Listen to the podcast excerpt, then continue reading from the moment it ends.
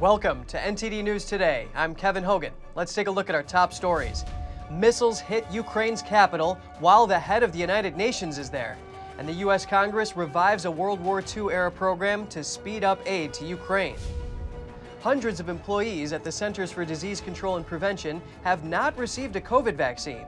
That makes up about 3% of the agency's workforce. U.S. Secretary of Energy testified on next year's budget proposal. Lawmakers are asking why oil and gas prices are so high and what will be done about it. New York City lawmakers are postponing the implementation of a new law. The law requires job ads to include salary ranges so applicants have a better shot at fair pay.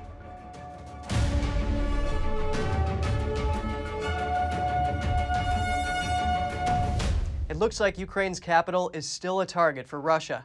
On Thursday, rockets shook the central district in Kiev. NTD's Jessica Beatty has more.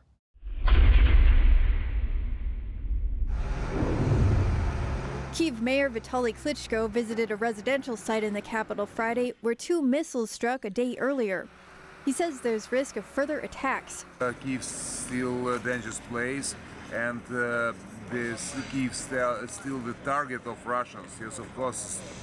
Uh, the capital of Ukraine is a goal, uh, and they want to occupy it. Valera Turin was in a nearby building when the two blasts hit. He says he locked himself in the bathroom of his office. The first one struck on that side. It was really loud. I thought it hit somewhere in my office. After about 10 seconds, the second one hit here. I then realized this one was even closer.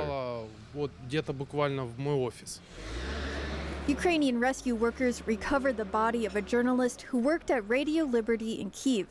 The U.S. broadcaster said Vera Giric was killed after a Russian rocket hit the building she lived in. The death was the first reported in Thursday's missile strike. Although Moscow didn't comment on this incident, Russia did say Friday it destroyed the production facilities of a rocket plant in Kiev with high precision long range missiles. Meanwhile, the U.S. House passed a bill Thursday that will make it easier to export military equipment to Ukraine. Ahead of the vote, House Speaker Nancy Pelosi said every minute matters. It's about time. This strong action could mean the difference between lives saved and lives lost. The measure revives a World War II era program called the Lend Lease Act. It allowed Washington to lend or lease military equipment to U.S. allies. In this case, it will help those affected by Russia's invasion, such as Ukraine and Poland. It is a real moment in history that, that we are back on this House floor supporting Lend Lease Congressman French Hill said he hopes the bill will end delays in shipping aid to Ukraine. The bill already passed the Senate. Now it heads to the White House for President Biden to sign into law. Jessica Beatty, NTD News. Russian President Vladimir Putin has accepted an invitation to the G20 summit in November. That's according to the host of the summit, Indonesian leader Joko Widodo. Widodo also extended an invitation to Ukrainian President Volodymyr Zelensky, who tweeted he was grateful for the invitation. Zelensky did not specify whether he would attend the summit. Earlier this week, Widodo spoke with Putin and Zelensky in separate phone calls. He conveyed to Putin the importance of ending the war in Ukraine immediately and Indonesia's desire to contribute to a peaceful resolution. The G20 summit is scheduled to be held on the Indonesian island of Bali in November. President Biden will make his first trip to Asia since taking office next month. The president will visit South Korea and Japan during his four day trip beginning May 20th. Officials say Biden will hold bilateral meetings with his counterparts in both countries. He will also attend a gathering with the leaders of Japan, Australia, and India. White House officials say the trip is a sign of the president's commitment to the region, even as the crisis in Ukraine garners international attention. War is putting huge pressure on Ukraine's hospitals, especially those near the front lines. In a major hospital in the eastern part of the country, only three surgeons are still working. The doctors say they feel traumatized from treating war injured patients. NTD's Joy Duguid has more. A major hospital in Kramatorsk, eastern Ukraine, is suffering due to the lack of staff after health workers evacuated from the city at the beginning of Russia's invasion. The head of the hospital's surgery department said there are only three surgeons still working. The people who have stayed understand that if we leave, there will be nobody to provide medical support, and a huge number of people will simply die without this support. The town was rocked by an attack on its railway station a few weeks ago, which killed almost 60 people, including seven children. Another 60 were admitted to the hospital in the two hours following the attack. Health workers from other cities arrived in their personal vehicles and tried to help. It is very hard for me, especially after the 8th when I saw the children without arms and legs. When a boy of 14 years old was dying in my hands, he was delivered to us in a state of clinical death. I don't know if I will ever be able to forget it. While the Russian offensive in the east continues, people tried to flee to the safer regions in the west of the country. Most of them were elderly, and some came in wheelchairs, even on stretchers. This man lost his daughter in the war. We were here in the basement, but my daughter didn't manage to come down. At the entrance, she was hit by the shrapnel.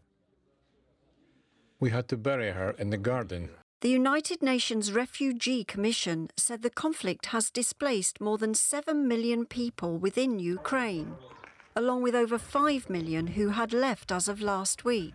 Another 13 million Ukrainians are believed to be trapped in the war affected areas. Joy Dugid, NTD News. In the 10 weeks since Russia's war in Ukraine began, nearly 3 million Ukrainians have taken refuge in Poland, among them, countless Ukrainian children. In the city of Warsaw, schools were already facing teacher shortages and classroom overcrowding, but the communities are still welcoming Ukrainian children in. Here's more. New school, new language, new country.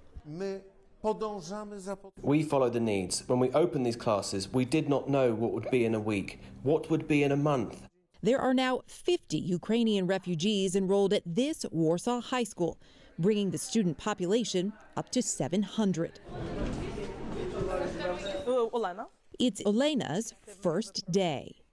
Laisha is a few weeks in and happy to be back in class. It's given me some uh, space or give me the feeling of uh, safety that I'm safe here, I'm in my normal life. In Warsaw alone, the mayor's office estimates the city has taken in more than 100,000 children. With 17,000 already enrolled in public school, the question now is how many more will come? It's a big problem for us because we don't know how many uh, uh, students um, go to Warsaw and go to our schools. Warsaw was already short 2,000 teachers before Russia invaded Ukraine. The city needs more staff and money. This is a huge challenge for us. A good heart, willingness to help, and volunteering are not enough. And yet, they're finding ways to make it work. Polish students are paired with their new Ukrainian classmates. We use a lot of Google Translate. Local families have donated supplies. The school provides breakfast and lunch. In Lviv, Mariana taught German. Officially, she's now a tutor, yet it's clear this mom of three, who also fled the war, is so much more. І ми один одного дуже розуміємо. We don't just speak Ukrainian. We speak the language of emotions and the language of what we've gone through. Comfort amidst the uncertainty.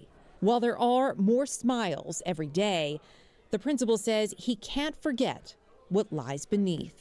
While school is a welcome distraction, it's also a reminder of how much their lives have changed.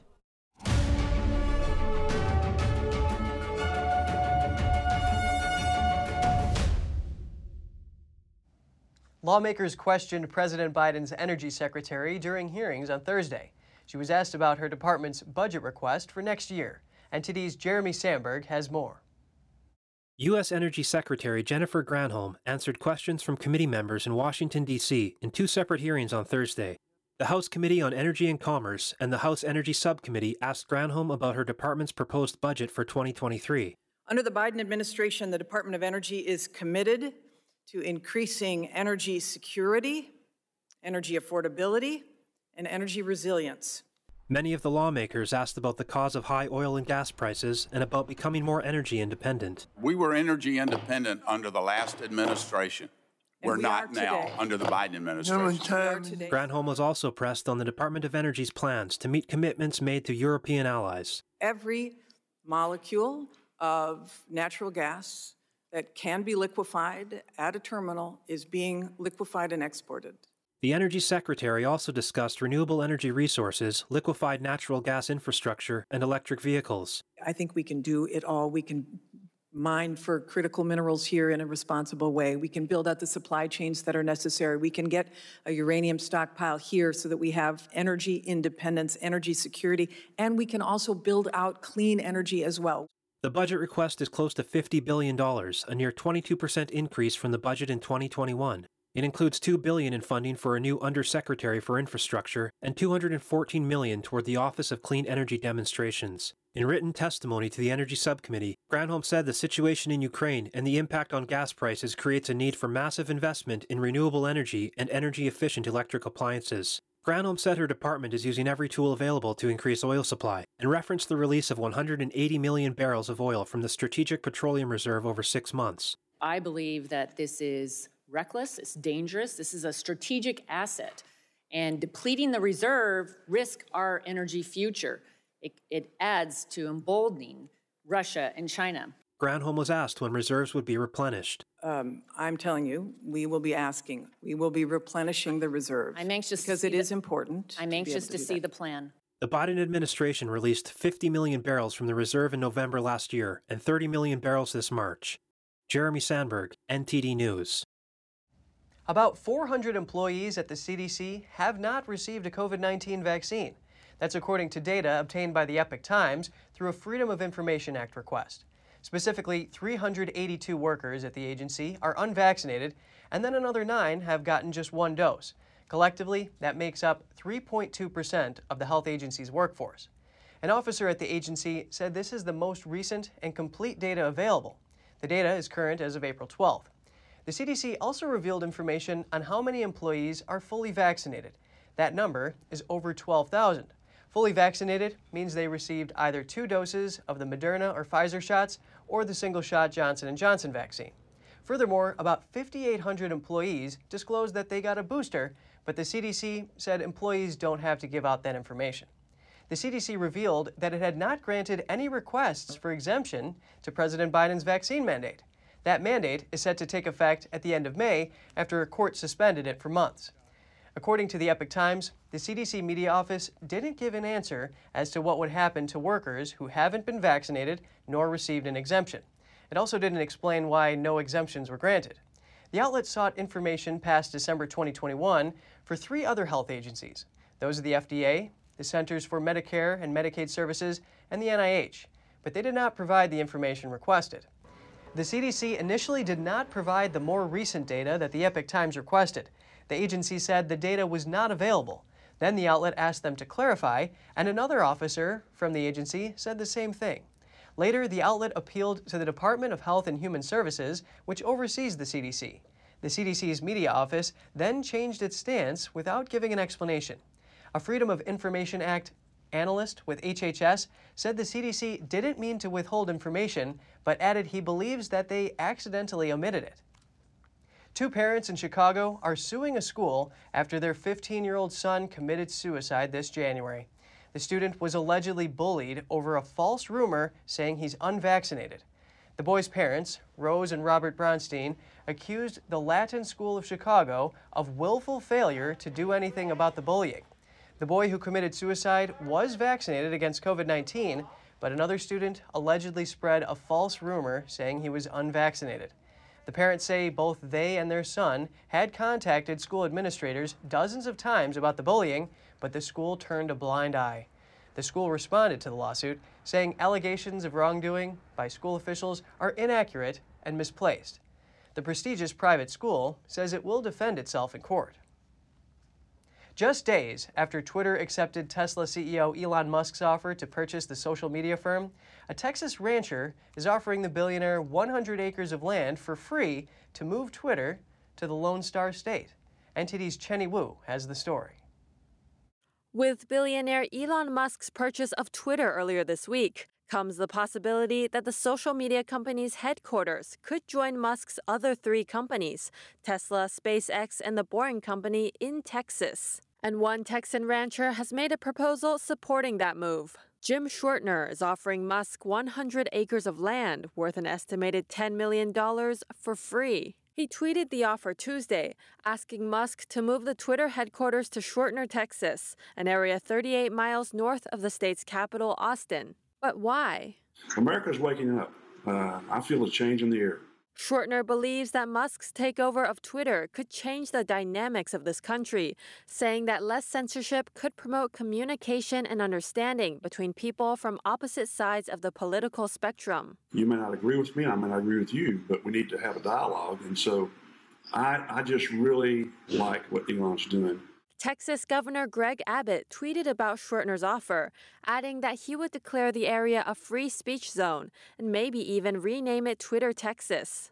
Schwertner adds that the move would promote the economy and support the local community. Uh, it'll take a little work, but uh, this area is growing already, and there's a lot of work been done the last 20 years, so I think we're ready to go. Musk has yet to respond to the offer. Chenny Wu, NTD News. The Department of State says they are witnessing a trend of rising digital authoritarianism, with some countries limiting freedom of expression. The United States and more than 60 partners around the world launched the Declaration for the Future of the Internet. The Declaration's principles include a commitment to protect human rights and the free flow of information. The Declaration says the United States and partners plan to work together to promote this vision and its principles globally. Also included is the promotion of an affordable and accessible internet. China and Russia did not join in the declaration. Former President Donald Trump posted his first message on his Truth Social account, signaling a return to social media. Trump shared a photo of himself standing in front of his Mar a Lago club in Palm Beach, Florida. He wrote the words, I'm back, and Covfefe. The hashtag Covfefe refers to a word Trump first posted on Twitter in 2017. He never explained what it meant, and it's still open to interpretation. The short post comes as Elon Musk sealed a $44 billion deal to buy Twitter last week. Twitter banned Trump's personal account and his campaign's account while he was still president in 2021. His own app, Truth Social, was launched in the Apple App Store in February. Trump said at the time that people should get ready to see him soon. Next, we hear some analysis on two topics. One is the DOJ's probe into Hunter Biden's business dealings, and the other is the Biden administration's plan to handle illegal immigration once Title 42 ends. Joining us now is Patrick Basham, who is the founding director of the Democracy Institute. First, I'd like to ask do you think that the fact that the Justice Department their probe into Hunter Biden is being led by a Trump appointee. Do you think this will lead to a fair investigation? it makes it more likely, more probable that the investigation will be fair and balanced.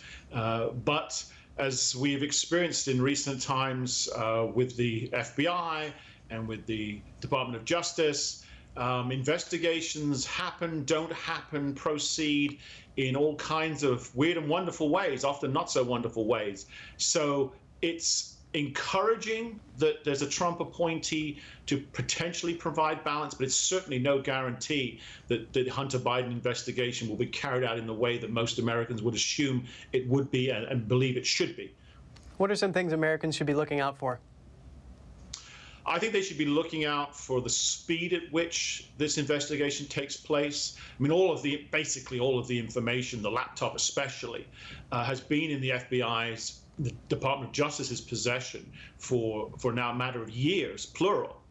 Uh, and so I don't, am not sure how much more they have to learn before they determine whether an indictment um, is, or whether they try to seek an indictment against Hunter Biden and any other member of the family, including President Biden.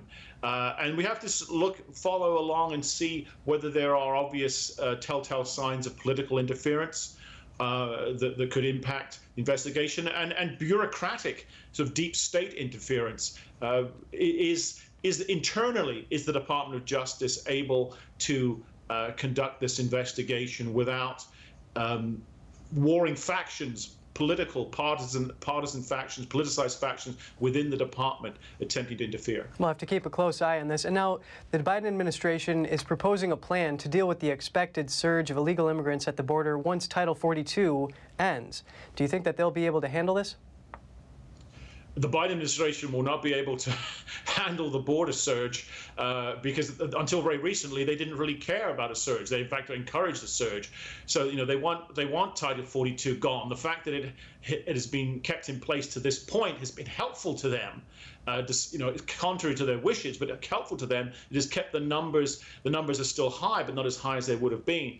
So a combination of removing Title 42 and the likely Supreme Court overturning of the Remain in Mexico policy of the Trump administration means that the two foundations of keeping the surge to a minimum uh, will will be gone sooner rather than later. The Biden administration will now have to deal finally fully with the results of its policy or lack of a policy on the border. DHS is deploying more resources to agents at the border, and they're working to expel illegal immigrants more quickly. Do you think this is going to make an impact? If the new Department of Homeland Security plan is implemented fully, it will make some difference, but it's nothing like what is required. It's it's nothing like what was in place before the Biden administration took over responsibility for the southern border, and there are so many uh, dynamics at work both inside the country and also outside, encouraging more and more uh, people to, to arrive at the border, including most recently Ukrainians um, fleeing Europe, that it's hard to imagine how this, um, I would say, modest attempt at beefing up the American uh, America's ability to police her southern border, how that is going to be anywhere near sufficient. It's necessary, but it is far from sufficient. Patrick Basham from Washington, D.C., thank you so much for your analysis. My pleasure, Kevin. Thank you. The Oklahoma legislature on Thursday approved two bills that would ban virtually all abortions. The two bills are similar to laws passed in Texas last year. Oklahoma's Republican led bills would take effect immediately if the governor signs them, as he has promised. This would give the state the strongest abortion laws in the U.S banning all of them except in cases of medical emergency, rape, or incest. Earlier, the state's House of Representatives approved a separate piece of legislation to ban abortions after six weeks of pregnancy. Governor Kevin Stitt, a Republican, said he would sign any anti abortion legislation that reaches his desk. Oklahoma's four abortion clinics had been bracing for Thursday's legislative action, which could mean they must soon cease abortion services entirely.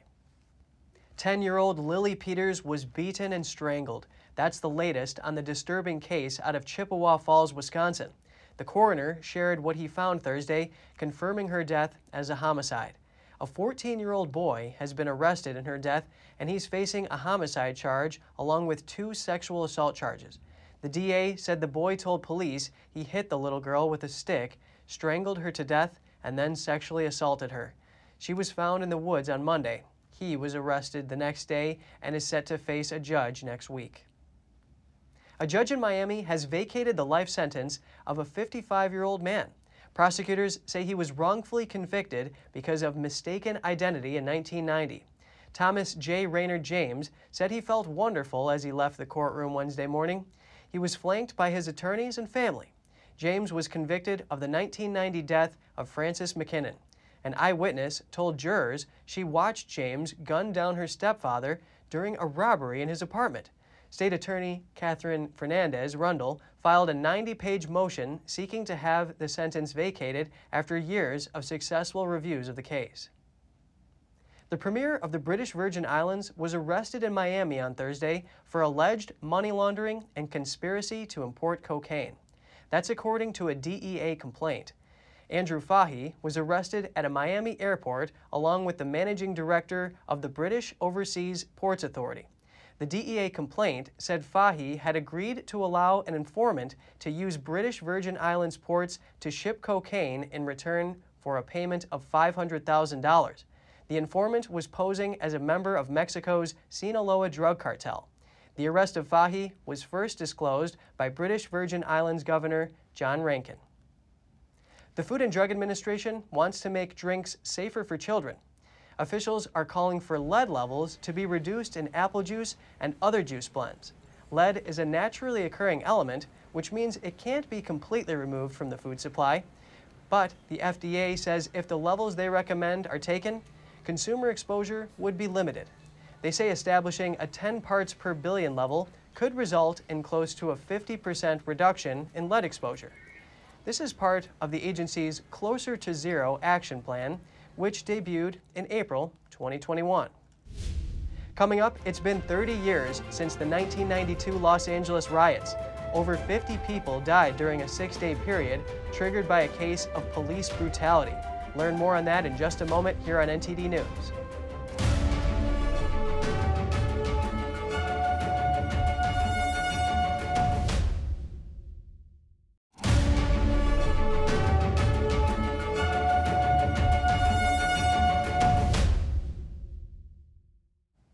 Lawmakers have voted to postpone a pending new rule in New York City. That's after they overwhelmingly voted to pass it four months ago. If approved, the measure would require many ads for jobs in New York City to include salary ranges. It's an effort to give applicants a better shot at fair pay. But some businesses have concerns, and it's now on hold for the next five months. NTD's Andrew Thomas has more. The debate marks a major test for a slate of pay transparency laws and the answer seems simple to Brooklyn restaurant server Elizabeth Stone. Having all of these postings with different information, not knowing how much I could make to pay for my apartment, was like a real pain that I felt. And it was really challenging, and it kind of leads you to just accept the known versus go into the unknown or try an even bargain. Stone has scoured job ads that are silent about pay, leaving her wondering whether to try to move on from an employer she likes but wishes paid more, and feeling that she has no leverage to push for a raise. I've seen postings that say weekly salary estimate is like $900 or something like that, something very specific. Um, and then others say like great environment, fun, friendly, New York City's new law applies only to employers with four or more workers. According to state labor department statistics, that amounts to about one third of employers, but roughly 90% of workers in the city. There's a hidden language in a salary. Uh, you know, you see that number. What does that mean? How many roommates are you going to have to have? you know how far away from your office are you going to have to live and commute to be able to afford you know a decent quality of life? For employers the new law would also mean addressing pay gaps. Before you go out to market and comply with this law um, you got to be pretty sure that your house is in order in terms of how you're paying people currently. But some businesses have presented concerns. Small companies and nonprofits worry they'll lose applicants over the disclosures, while some big corporations are uneasy about posting New York City level salaries for jobs that could be done from lower cost places. Some also fear a flood of resignations or demands for raises from current employees. Over the last four years, at least seven states from California to Connecticut and at least two cities beyond New York, Cincinnati, and Toledo, Ohio, have considered similar laws. Andrew Thomas, NTD News. Today is the 30th anniversary of the beginning of the Los Angeles riots in 1992. The violence lasted six days and led to 53 deaths and an estimated $1 billion in property damage. Here are the details. Rioting and looting started on April 29, 1992, when four LAPD officers were acquitted in the beating of Rodney King. King was drunk driving at high speeds on a freeway in March 1991 when the four officers pulled him over and repeatedly beat and kicked him. A bystander videotaped the incident, which was later broadcast on TV. During the riots, King made a famous plea for peace on TV. People, um, I just, I just want to say, you know, can we can we all get along? Can we can we get along? The riots left 53 dead and caused an estimated $1 billion in property damage. King's daughter, Lora King, reflected on the events in an interview earlier this week. You know, my dad was given a speech to um, to say, and and he didn't. He chose to spoke from his heart, and I think that that's very prolific in addition to the words that he spoke, that we still ask ourselves today. Some people joke about it, some people are serious about it, but obviously we can't all get along because we're still asking. The name Rodney King later became synonymous with the use of excessive police force. This is what King's daughter says she feels about the rioting. I don't condone rioting, but I understand it, you know, because it's like it's like a toddler, you know, a toddler trying to communicate with you and you're not listening to them properly, well, they're going to throw a tantrum tantrum because you're not hearing them. So they don't know another way to c- connect with you. Um, and I don't. I don't believe in the rioting. I don't. I'm, I do not support it, but I understand it. Two of the LAPD officers were later convicted on federal charges of violating King's civil rights. A jury also ordered the city of Los Angeles to pay King $3.8 million in damages.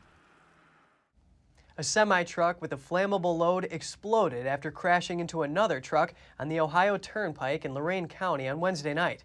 A surveillance camera belonging to the Ohio Department of Transportation shows the moment when the truck erupted into a massive fireball. It also shows the aftermath with the destroyed vehicles. The Ohio Turnpike fully reopened Thursday following the accident. The Ohio State Highway Patrol did not report any injuries. Coming up, a new pilot school in northern Sweden offers the bulk of its classes on small electric aircraft. The Scandinavian country has committed to making all domestic flights operate without fossil fuels by 2030. An Italian company makes water for astronauts in the International Space Station. and has plans to make water suitable for missions to the moon and Mars. We'll have all that and more for you in just a moment.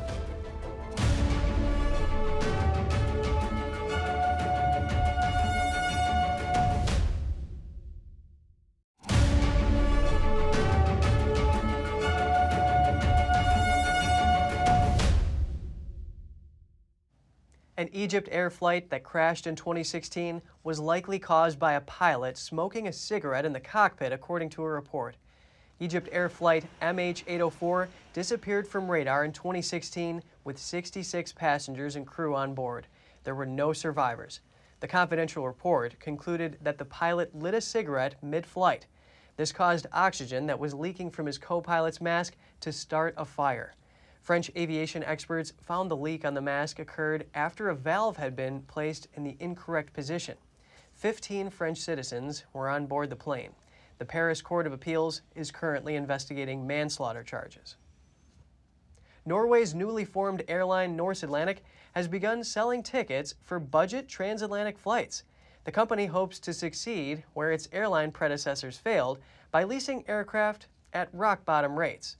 According to its reservation system, the first flight will take off in Oslo to New York's John F. Kennedy International Airport in June. While the favorable terms of the lease and the fuel efficiency of modern aircraft will give the company a cost advantage, a key question remains whether it can generate enough revenue to turn a profit. The airline industry is still concerned about the uncertainty of post pandemic travel patterns, including the rising energy costs and travel restrictions, especially in Asia. The pandemic has brought the airline industry to its knees, and many companies were losing money. Norway's largest airline, Norwegian Air, even collapsed after axing its long haul operations. Norwegian is now in talks with Norse, seeking the possibility of acting as a feeder service. A new pilot school in northern Sweden is pinning its hopes on the future of emission free flight. It's now offering the bulk of its aviation classes on small electric aircraft. That's in line with the Scandinavian country's commitment to making sure all domestic flights do not use fossil fuels by 2030. NTD's Andrew Thomas has more. In a hangar in Skellefteå, northern Sweden, this aircraft is charging, getting ready to take flight. The small two seater Pipistrel electric airplane is the first of its kind to be certified for basic flight training. Two battery packs give it a range of about 50 minutes. It's fully charged in about 30 minutes using renewable energy from a local provider. Many persons are interested in flying, uh, but they're also interested in the technology in flying, and especially the green technology. We also think that the airlines are very interested in this green technology. Green Flight Academy is set to begin classes this May. Students will be working towards an airline traffic pilot license which will allow them to fly private and commercial aircraft. The program takes about 20 months to complete. and using more sustainable aircraft could mean less environmental impact. I mean, you still need to, to do those hours to be proficient and, and become a safe pilot before you can, can operate in, in an airline. So of course, if you can do that in a, in a carbon neutral way, that's, I mean, that's amazing. The new pilot school is one of several green-themed initiatives in and around the city of Skellefteå, in part driven by the arrival of battery startup Northvolt. The city's airport is also lessening its environmental impact with fossil-free heating and electricity, plus an electric vehicle fleet that transports passengers to the city center. We are using um, green, certified green electricity from Skellefteå Kraft. We are heating the airport by bio pellets, and we have we drive, uh, dri um, drive our, our, vehicles by by uh, fossil-free uh, fuel or electricity. That's what we can do. Quite easy. Uh, why don't everybody do so? Sweden has committed to making all its domestic flights fossil free by 2030. Andrew Thomas, NTD News. Russian cosmonauts Oleg Artemyev and Denis Matveev ventured outside the International Space Station on Thursday to activate a robotic arm attached to the Nauka multipurpose laboratory module. Artemyev and Matveev, engineers from Roscosmos, exited the Russian module Poisk for a seven hour excursion. The main tasks of the spacewalk included the removal and jettison of thermal blankets covering the arm and the release of launch locks on it. Footage showed cosmonauts waving goodbye to the thermal blankets as they tossed them into space. According to NASA, they won't interfere with the station's orbit at any point. During a first spacewalk, the cosmonauts installed and connected a control panel for the European robotic arm, a 37 foot long manipulator system mounted to the Nauka module. The arm will be used to move spacewalkers and payloads around the Russian segment of the ISS. This was the fifth spacewalk in Artemyev's career and the second for Matveev, as well as the 250th spacewalk for space station assembly, maintenance, and upgrades. For over 20 years, an Italian water company has been working to send its H2O into orbit and quench the thirst of busy astronauts. Now, the company is turning its attention deeper into space to the moon and Mars. For over 20 years, SMAT has been working with Franco Italian aerospace firm Thales Alenia Space to produce drinking water for astronauts aboard the International Space Station. But there may be a new mission on the horizon serving upcoming crewed missions to the Moon and Mars. We need to choose elements that do not denature the water itself, but make it possible to conserve for long periods of time. The studies and research we are working on is to understand what are the best techniques available to produce spacebound water. SMAT first sent a tank filled with its precious H2O to the International Space Station in 2008 while a mission in 2014 included three tanks of water prepared in these labs. The plant prepared two different types of water, based on specific American and Russian tastes. The production processes are also different. For the American water, we add almost exclusively only disinfectant, which is iodine, which is much more long lasting compared to chlorine, which we use on Earth in a very limited manner. On the other hand, for the Russian crew, the disinfectant we use is silver ion that is added electrolytically to the water by melting ultra high purity electrodes. Over two and a half gallons of source water is required to produce just two spacebound pints. Water treated for space requires more work, but the estimated price of up to nearly $21,000 per gallon is mainly due to transportation costs from Earth to space. It's not about the cost of the water because treating water for space compared to treating water for Earth is extremely expensive. But its final price is also due to the transport from Earth to space. Depending on its vector, whether we use a shuttle like we did at the beginning or European vectors, we were talking about up to 50,000 euros per kilogram. So we are talking about impressive costs. SMAT technicians are currently prepping water that will be able to avoid contamination for at least two years, the duration of a round trip to Mars. Andrew Thomas, NTD News. Coming up, four Argentine friends cycled across some 10,000 miles to Qatar. They hope to support their country in a green way at the World Cup in November. A Los Angeles zoo welcomed the largest giraffe born in its history, standing more than six feet tall and it's a big hit among visitors. Find out more here on NTD News.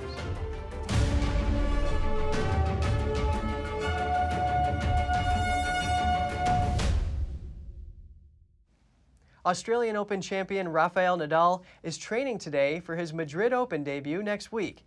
He is set to return to the circuit after a month long absence due to injury.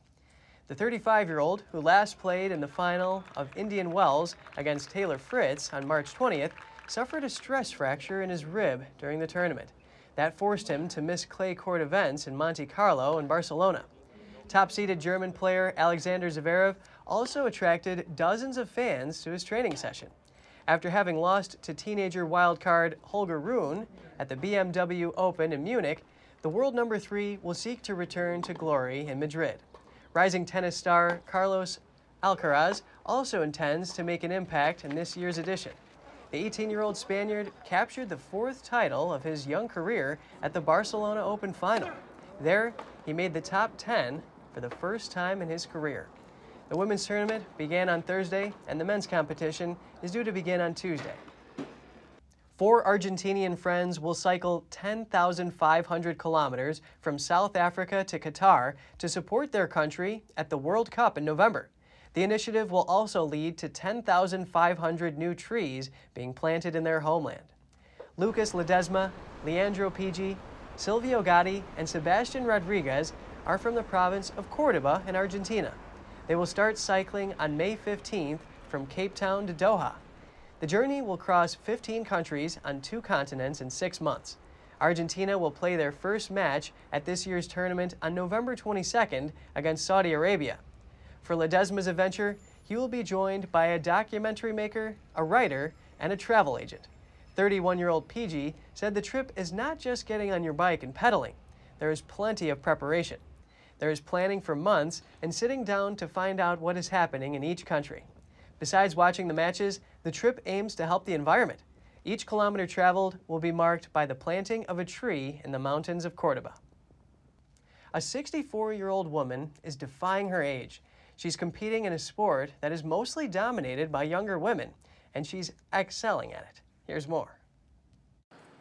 Most competitive ice skaters retire from competition in their late 20s, but not Cindy Kraus from Crystal Lake, Illinois. She's turned her childhood hobby into a flourishing passion, and at 64, she's on top of her game. I actually skated recreationally when I was a child up until I was 14. And then I was off the ice for almost 35 years. And so when I came back to the ice, uh, I was 47. Picking up a physical sport at middle age is no small feat. I constantly have to um, work on my flexibility. You know, the younger women and, and men come in and it's amazing. They can just pick their legs up over their heads. Falling on the ice is another challenge, but to Kraus, it's just an opportunity to get better. I'm an expert at falling. Um, that's really one of the keys to skating. You need to not be afraid. Um, falling is just fine, and getting up is just great. So, you know, you just really learn to relax into it. Skating is just so enjoyable, though. So, uh, every every little challenge was really just an opportunity to learn more and to, to do more. Enjoying figure skating is one thing, but Kraus wants to stay motivated. Her coach suggested competition at the competitive level, it is quite demanding and it's a very physical sport. Um, you have to have balance and speed, you have to have agility and flexibility, you need power, you need stamina and endurance. Anything is possible when you have the heart for it. In April, Kraus won first place in the U.S. Adult Gold Ladies Free Skate competition, which is for the age group between 55 and 65 years old. She was also ranked number seven in Championship Adult Gold Ladies, competing with women in their 20s and 30s. Skating is my zen. Skating puts me into that mode of uh, the rest of the world just disappears and melts away. And um, there's just this feeling of freedom that you have that you can do anything. Cindy Kraus has proven one thing you're never too old to learn and succeed if you have the passion to do it. We often discuss how diets rich in fruits and vegetables are good for your health, so what's a good average amount to aim for? Here's Gina Marie, who brings us Strong Mind and Body.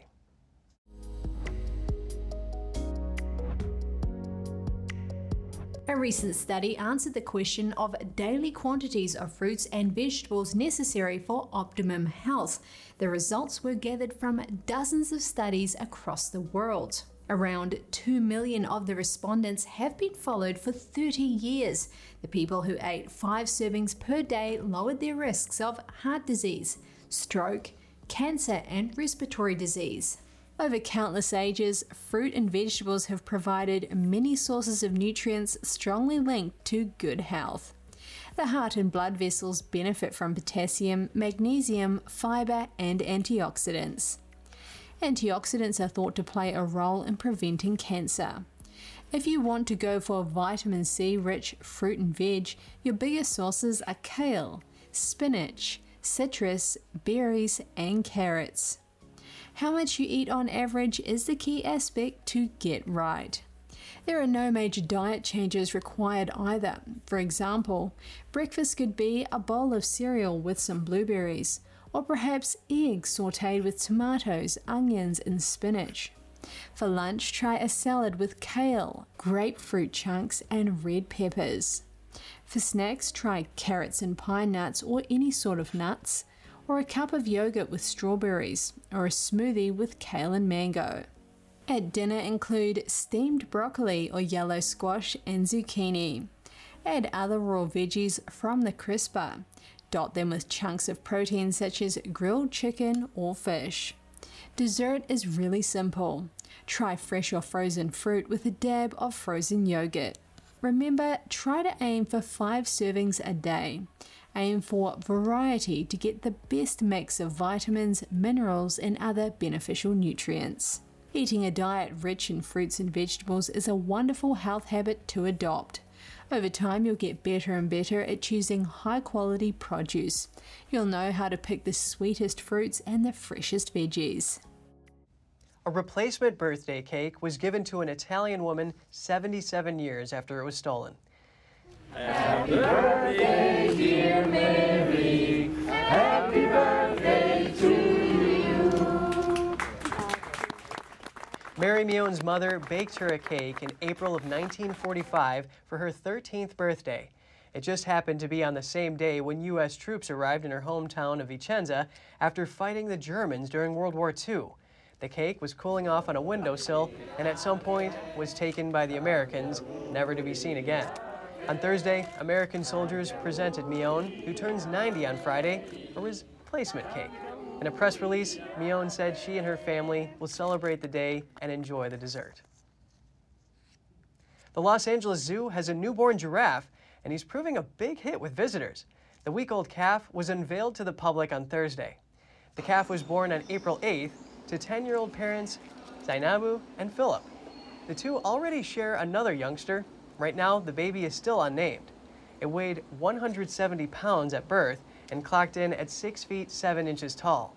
That's a record for the largest calf to be born in the zoo's history. He's Zainabu's fourth offspring and Philip's sixth. Visitors who live nearby stop at the zoo almost every day. I was surprised. And, you know, it's delightful. Who doesn't want to have a new baby, right? Yes. No, it's delightful. Who else do you think is in the giraffe family? Mm, a papa right there. Uh huh. Is he's tall? Yes. Who else? Mm, a mama right there, and I guess that one is a baby. But how does a baby giraffe even?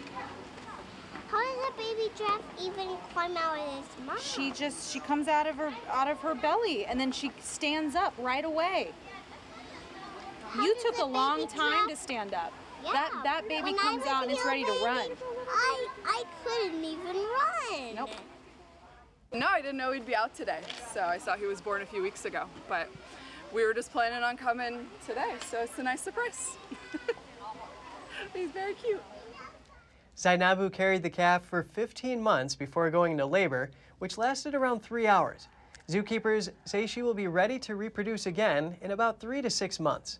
When fully grown, the new calf could reach up to 17 feet in height and weigh as much as 2,700 pounds. But before that happens, he's likely to be moved from his family to start one of his own. Thank you so much for joining us. We're going to put our email on screen. We'd love to hear from you. Until next time, Kevin Hogan, NTD News, New York City.